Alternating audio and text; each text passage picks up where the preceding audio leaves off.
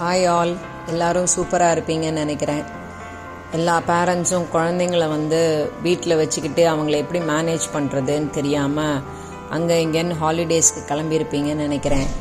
நிறையா ஊரில் இப்போது திருவிழாலாம் நடக்க ஆரம்பிச்சிருக்கோம். எல்லாரும் அதையும் என்ஜாய் பண்ணிட்டுருப்பீங்கன்னு நினைக்கிறேன். பேரண்ட்ஸாக நம்ம என்ன செய்யணும் அப்படின்னா நம்ம குழந்தைங்களுக்கு நம்மளோட கல்ச்சர் நம்மளோட பழக்க வழக்கங்கள் இதெல்லாம் வந்து கொஞ்சம் சின்ன வயசுல இருந்தே சொல்லி கொடுத்தீங்கன்னா நல்லாயிருக்கும் குழந்தைங்களுக்கு வந்து திருவிழாவோட காரணங்களும் அதை ஏன் பண்ணுறாங்கன்றதும் அதோட அதுக்கு பின்னாடி இருக்கிற குட்டி குட்டி கதைகள் எல்லாம் சொல்லி கொடுத்தீங்கன்னா அவங்க வந்து வளர்கிறதுக்கும் அவங்களுக்கு உதவும். மற்றவங்களை வந்து அவங்க வளர வைக்கிறதுக்கும் அது உதவும்னு நான் நினைக்கிறேன்.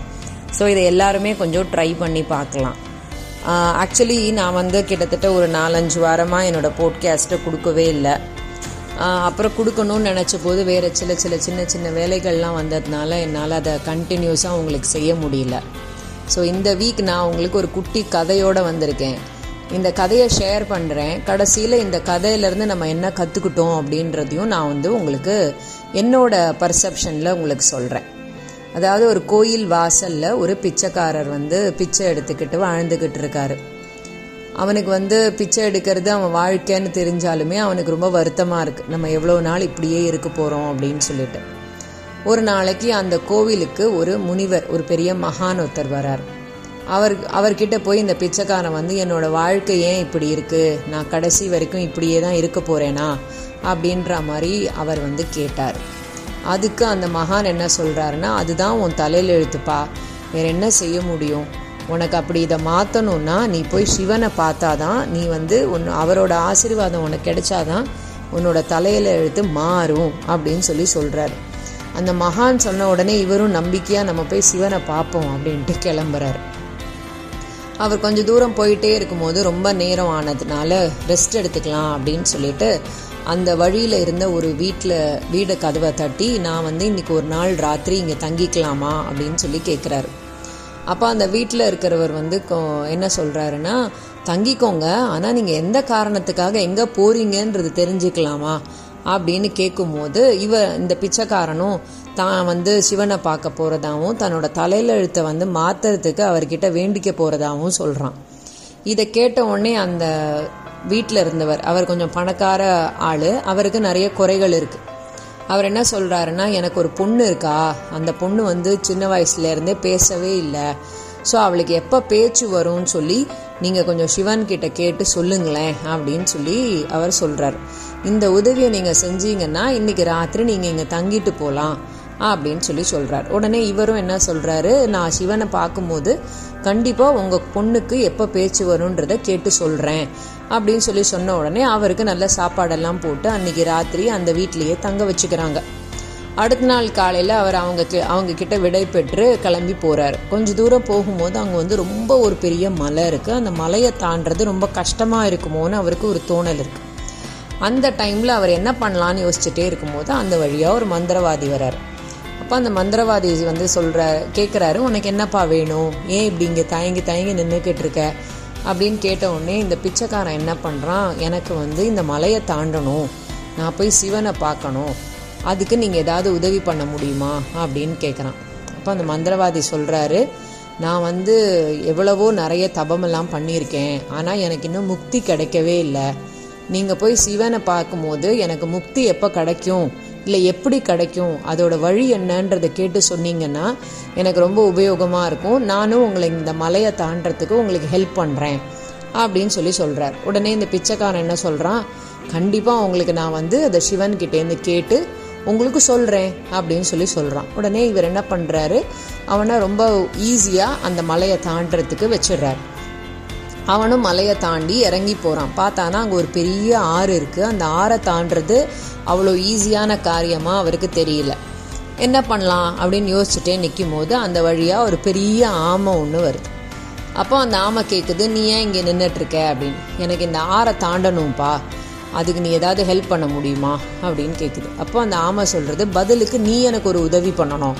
அப்படின்னு அந்த ஆமை பிச்சைக்காரன்கிட்ட கேட்டது.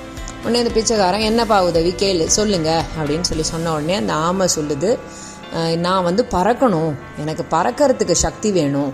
அதுக்கு நான் என்ன செய்யணுங்கிறத நீ வந்து சிவன் கிட்ட கேட்டு எனக்கு சொல்லுவியா? நீ சொல்கிறதுக்கு ரெடியாக இருந்தால் நானும் வந்து தாண்டிடுறேன். உன்னை வந்து இந்த க ஆறை தாண்டி விடுறதுக்கு ஹெல்ப் பண்ணுறேன் அப்படின்னு சொன்னோடனே பிச்சைக்காரன் ஓகே அப்படின்னு சொல்லிடுறான். அவனும் அதே மாதிரி அந்த ஆறை தாண்டிடுறான் அந்த ஆமையோட உதவியோட. கடைசியில் அவனோட நிறைய நாள் பயணத்துக்கு பயணம் முடிஞ்சு கடைசி சிவபெருமானையும் போய் அவன் பார்த்துடுறான்.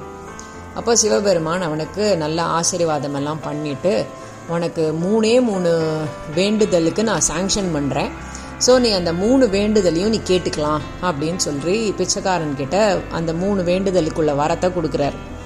ஆனால் பிச்சைக்காரனுக்கு வந்து நாலு வரம் வேணும். ஏன்னா அவனுக்கு ஒரு வரம் அப்புறம் அவன் அந்த வீட்டில் தங்கினானே அவருக்கு அவருக்கு அப்புறம் அந்த மந்திரவாதிக்கு இந்த ஆமைக்கு.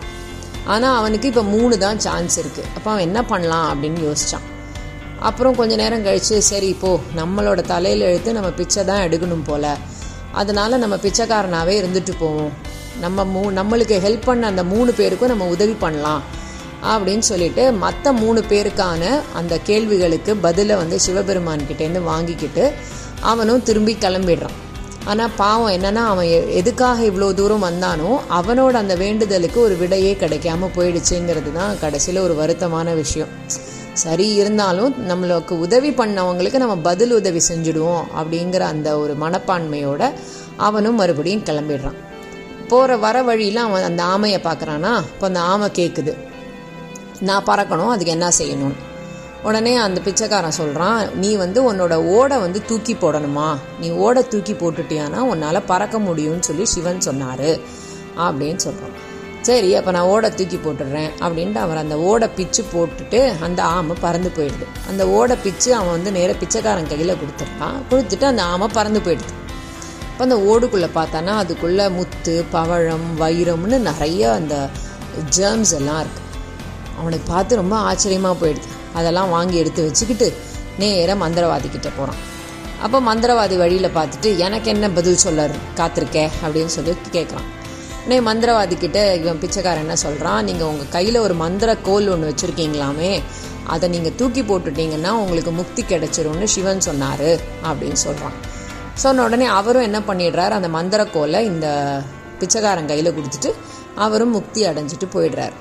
இதுக்கப்புறம் நேராக அவன் வந்து அந்த அவனுக்கு தங்கறதுக்கு இடம் கொடுத்து அவர் அந்த பெரியவரோட வீட்டுக்கு போகிறான் அப்போ அந்த பெரியவர் கேட்குறாரு சிவனை பார்த்தியாப்பா அவர்கிட்ட எனக்கு எனக்கான என்ன கேள்விக்கு பதில் கேட்டியாப்பா? அப்படின்னு கேட்குறாரு உடனே அதுக்கு அவன் என்ன சொல்கிறான்னா கேட்டுட்டேன் ஐயா. அவங்க என்ன சொல்கிறாங்கன்னா உங்களோட பொண்ணு அவன் மனசுக்கு பிடிச்ச ஆளை எப்போ பார்க்குறாளோ அப்போ அவள் பேசிடுவான்னு சொல்லி சிவன் சொன்னார். அப்படின்னு சொல்லி அவன் சொல்லிக்கிட்டே இருக்கும்போதே மாடியிலிருந்து அந்த பெரியவரோட பொண்ணு படியில் இறங்கி வரும்போது இந்த பிச்சைக்காரனை பார்த்துட்டு இவர் தானாப்பா அன்னைக்கு ராத்திரி நம்மளோட வீட்டில் தங்கிட்டு போனவர் அப்படின்னு டக்குன்னு அந்த பொண்ணு பேசிடுது. அதை பார்த்த உடனே அந்த செல்வந்தருக்கு பயங்கர சந்தோஷமாயிடுது. ஆனால் என்ன ஆக்சுவலி அந்த பொண்ணுக்கு மனசுக்கு பிடிச்சவங்களை பார்த்த உடனே தான் அந்த பொண்ணு பேசும்னு சொன்னதுனால அந்த பிச்சைக்காரனை வந்து இந்த பொண்ணுக்கு கல்யாணம் பண்ணி வச்சிடலான்ட்டு கல்யாணம் பண்ணி வச்சிடுறாங்க. கடைசியில் அந்த பிச்சைக்காரன் அந்த பெரிய வீட்டில் மாப்பிள்ளை ஆயிடுறான். அவன் கையில் வந்து அந்த ஓடுலேருந்து கிடைச்ச பவழம் முத்து வைரோன்னு அந்த அந்த ஜேம்ஸ் எல்லாம் இருக்குது அதுக்கப்புறம் அந்த மந்திரவாதிக்கிட்டேருந்து மந்திரக்கோல் இருக்குது அப்போ இவன் இப்போ பிச்சைக்காரன் கிடையாது. இப்போ அவன் பெரிய பணக்காரன். ஸோ அவனோட லைஃப் ரொம்ப நல்லா ஆயிடுது ஸோ இந்த கதையிலேருந்து நம்ம என்ன தெரிஞ்சுக்கிறோம் அப்படின்னு கேட்டால் நமக்காக கடவுள்கிட்ட வேண்டுறதை விட நம்ம பிறரோட நலனுக்காக வேண்டினோம்னா அதனால நம்மளும் ஆசீர்வதிக்கப்படுவோம். நம்மளுக்கும் அதோட பலன் கிடைக்கும் அப்படின்னு சொல்லி சொல்கிறாங்க நம்ம எல்லாம் நம்ம குழந்தைங்களை கோவிலுக்கு கூட்டிகிட்டு போகும்போது அவங்க கிட்ட சொல்லுவோம். உனக்கு நல்ல படிப்பு வரணும்னு வேண்டிக்கோ. நீ நல்லவனாக இருக்கணும்னு வேண்டிக்கோ. அப்படின்லாம் சொல்லி சொல்லுவோம். அதுக்கு பதிலாக எல்லாரும் நல்லா இருக்கணும்னு வேண்டிக்கோப்பா அப்படின்ற மாதிரி நீங்கள் கற்றுக் கொடுத்தீங்கன்னா அந்த குழந்தை சுற்றி இருக்கிற எல்லாருமே நல்லவங்களா இருந்தாங்கன்னா அந்த குழந்தையோட லைஃப் எப்படி நல்லதாக இருக்கும்னு யோசிச்சு பாருங்க. ஸோ இதே நேச்சர் தான் நம்மளுக்குமே இருக்கணும். நம்ம மட்டுமே நல்லவங்களாக இருந்தால் மட்டும் பரா பத்தாது. நம்ம சுற்றி இருக்கிறவங்க எல்லாருமே நல்லா இருந்தால் தான் நம்மளோட லைஃப் நல்லா இருக்கும். நம்மளுக்கு பிளெஸ்ஸிங்ஸ் கிடைக்கும். ஸோ நம்ம எல் சின்னவங்களுக்கு கற்றுக் கொடுக்கும் போதும் நம்ம அப்படி கற்றுக் கொடுக்கலாம்.